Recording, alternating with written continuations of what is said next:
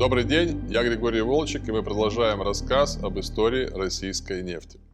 К середине 30-х годов прошлого века среди советских нефтяных геологов сложился относительный консенсус по поводу углеводородных перспектив Западной Сибири. В частности, в 1934 году академик Иван Губкин сказал: «Я полагаю, что у нас на востоке Урала, по краю Великой Западно-Сибирской депрессии, могут быть встречные структуры, благоприятные для скопления нефти».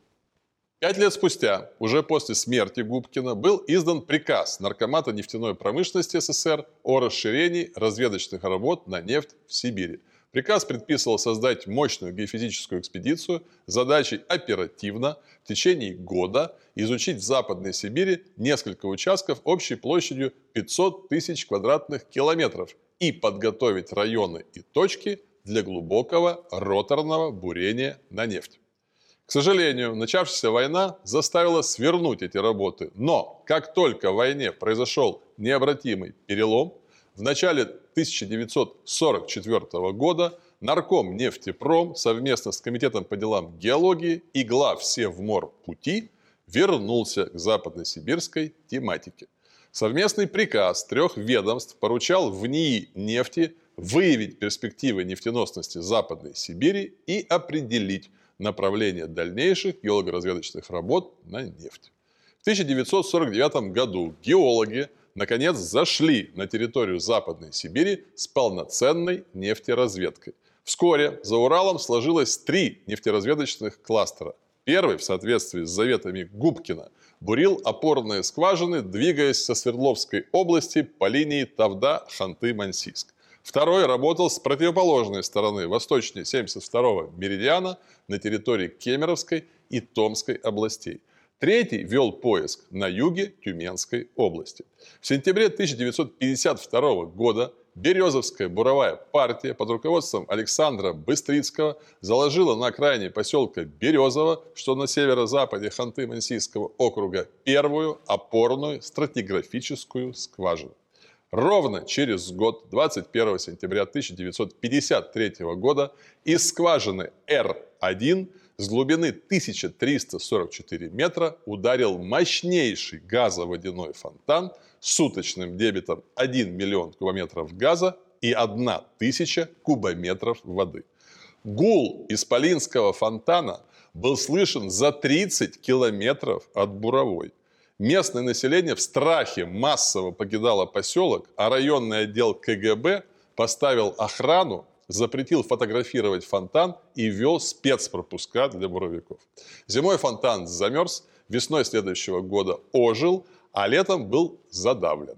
Это было первое открытие промышленной залежи углеводородов в Западной Сибири. Так, Березово, ранее известное только тем, что здесь отбывал ссылку Алексашка Меньшиков, вошло в нефтегазовую летопись Западной Сибири. В течение короткого времени в окрестностях поселка была открыта Березовская группа газовых и газоконденсатных месторождений, включая крупное Пунгинское, а затем начато проектирование и строительство первого за Уралом магистрального газопровода Березово-Пунга-Свердловск. Открытие березовского газа стало очевидным успехом, но большой нефти по-прежнему не было. Тем временем геологи, открывая вместо нефти артезианскую или колонковую воду, прояснили общую картину геологического строения западно-сибирской низменности. Стало ясно, что это огромная планетарная мегавпадина, сформировавшаяся в мезозойском и третичном периодах из глин и песчаников юрского и раннемелового возраста, имеющих высокое содержание органических веществ. Вся территория низменности плотно насыщена тектоническими элементами, впадинами и поднятиями, являющимися естественными ловушками нефти и газа. В 1956 году в Тюмень приехал выдающийся организатор геологического дела Рауль Юрий Эрвье, принявший несколько важных управленческих решений. В частности, Тюмень нефтегеология и Запсиб геофизика были объединены в единый трест, объединивший более полусотни поисково-геологических и сейсморазведочных партий, и тем самым ставший крупнейшей в мире геолого-разведочной структуры. У геологов появился собственный речной флот, авиаотряд с вертолетами и гидросамолетами, сеть полевых аэродромов и гидропортов, разнообразная вездеходная техника. Для оперативной обработки и анализа геологических данных была создана крупнейшая за Уралом геохимическая и геофизическая лаборатория. А затем был организован Тюменский филиал Сибирского НИИ геологии, геофизики и минерального сырья. Первым предвестником поистине великого геологического открытия стал результат бурения опорной скважины на Мало-Отлымской площади в 200 километрах южнее Березова. Там из песчаников юрского возраста за сутки нацедили 2 тонны легкой бессернистой нефти. Этот полууспех подстегнул геологов более предметно разобраться в геологическом строении предуральской части Западно-Сибирской низменности и выйти в верховье реки Конда. В 1958 году сейсмопартия под руководством Виктора Гершаника провела геофизические исследования, а камеральная группа Евгения Сутормина и Марка Бинштока обработала полученные данные. В результате в районе поселка Шаим Кандинского района была выявлена перспективная мулыминская структура. Для бурения первой скважины Эрвье и его заместитель по геологии Лев Ровнин, предчувствуя успех, направили в Шаим лучшего в тресте бурового мастера Семена Урусова, будущего героя социалистического труда, имевшего большой опыт скоростного бурения глубоких скважин. Параллельно была создана Шаимская нефтеразведочная экспедиция во главе с Михаилом Шалавиным. К весне 1960 года в Шаиме были пробурены 2 поисково-разведочные скважины, первая из которых дала 1,5 тонны нефти в сутки, вторая – 12. Это, конечно, было хорошо, но очень мало.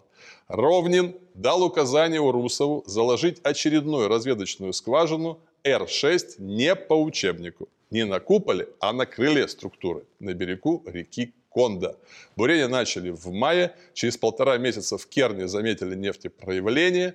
После перфорации пласта Михаил Шалавин открыл задвижку, определил на глазок дебит нефти и отправил Эрвье и Ровнину шифрованную радиограмму. «Ики юз али, уч юз». Шифром был азербайджанский язык, а короткие слова – числительными, означавшими, что Шалавин определил суточный дебит скважины в размере 250-300 тонн нефти. На следующий день, 21 июня, Шалавин направил своему руководству уже более подробную радиограмму и на русском языке. Скважина Р-6 периодически фонтанировала с дебитом 350-400 тонн в сутки. Амбар сейчас почти полностью заполнен нефтью. Так была открыта большая западносибирская нефть.